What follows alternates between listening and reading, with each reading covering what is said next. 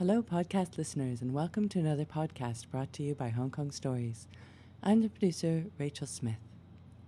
I would like to start with a thank you. Thank you, and you're welcome. Thank you, the audience, for listening.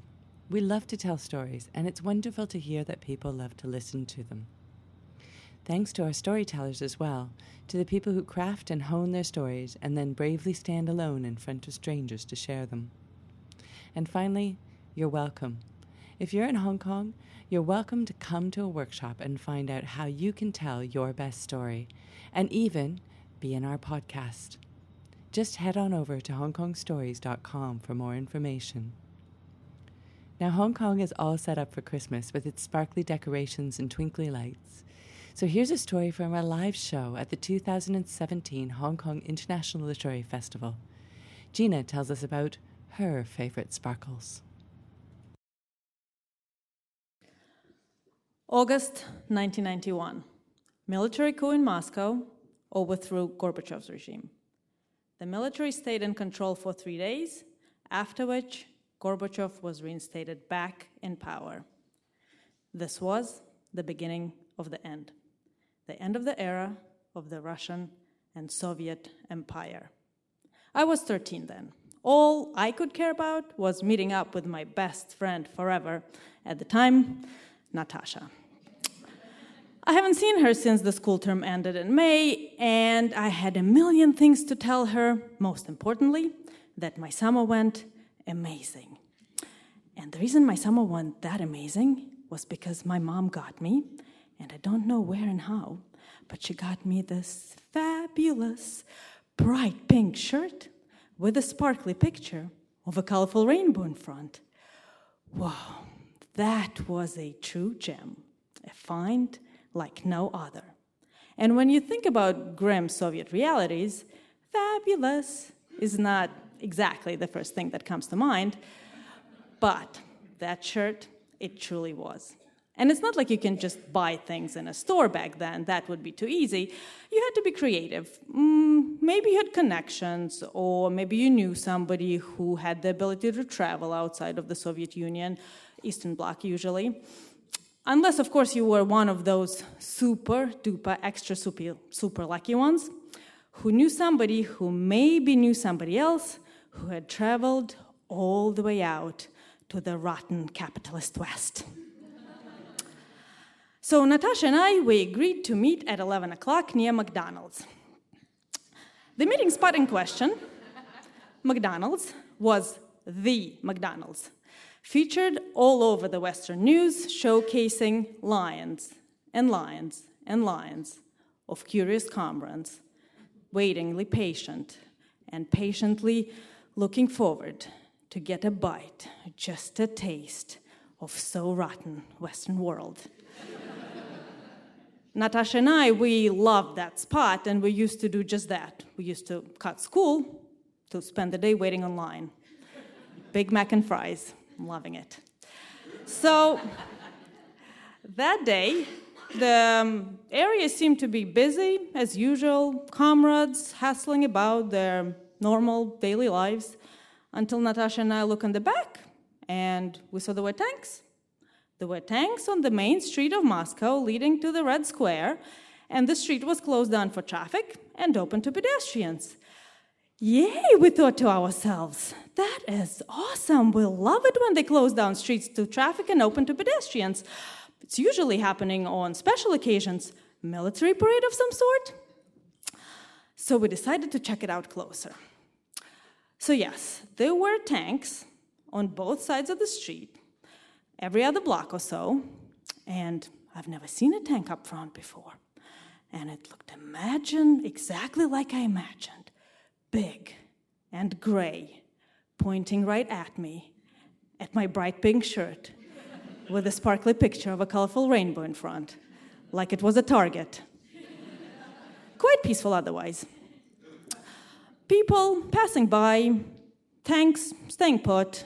Some tanks had soldiers on top of them, smiling, chatting, minding their own business. Comrades passing by, curiously looking around occasionally taking pictures.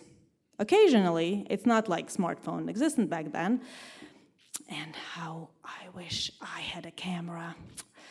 But why would I? My family did own one, one, but it was completely off limits. That was my granddad's. Oh well. And we go closer, and I point to Natasha. Look at that soldier over there. Isn't he cute? Aww. Look at his dimples. Aww, they go so nicely with his helmet. and look at those muscles. Mm, you can totally see the definition from under the gray green uniform. Let's come closer and smile at him, I suggested to Natasha. And as we were walking down, I thought to myself, boy, am I happy. I'm wearing my new shirt. I knew I looked fabulous.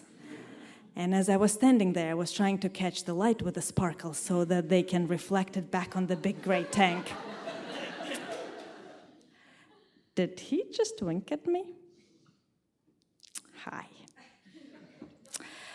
I wish I had a camera with me. Imagine me in my bright pink shirt with a sparkly picture of a colorful rainbow in front next to this big gray tank with a cute soldier on top of it.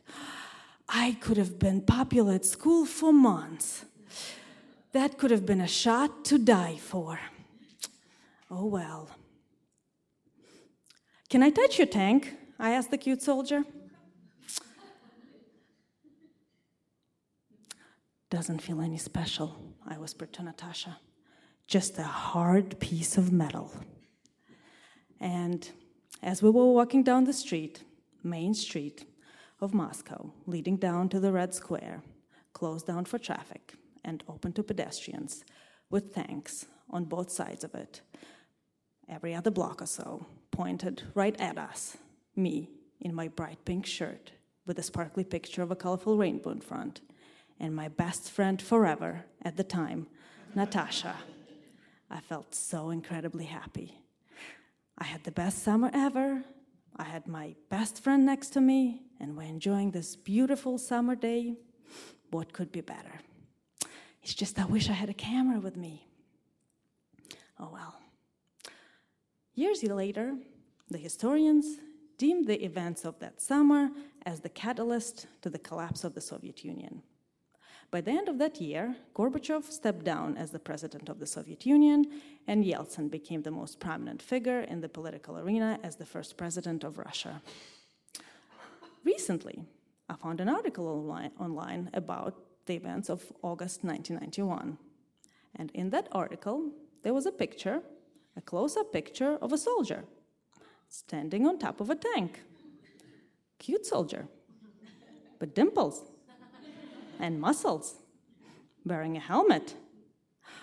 Wait, is that him? Is that my soldier? I was right there. I was right next to his tank. I touched his tank. Am I somewhere in the shot? Wait, is that something pink, maybe? In the background? A sleeve, maybe? Of a bright pink shirt?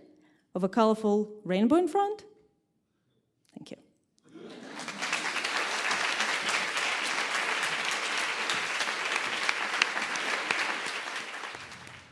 Thanks for listening to this story brought to you by Hong Kong Stories. If you want to know more about learning to tell great stories, visit us on hongkongstories.com. If you enjoyed this podcast, don't forget to share it with your friends and keep an eye out for new stories from our talented storytellers published every Wednesday. Everyone has a story to tell.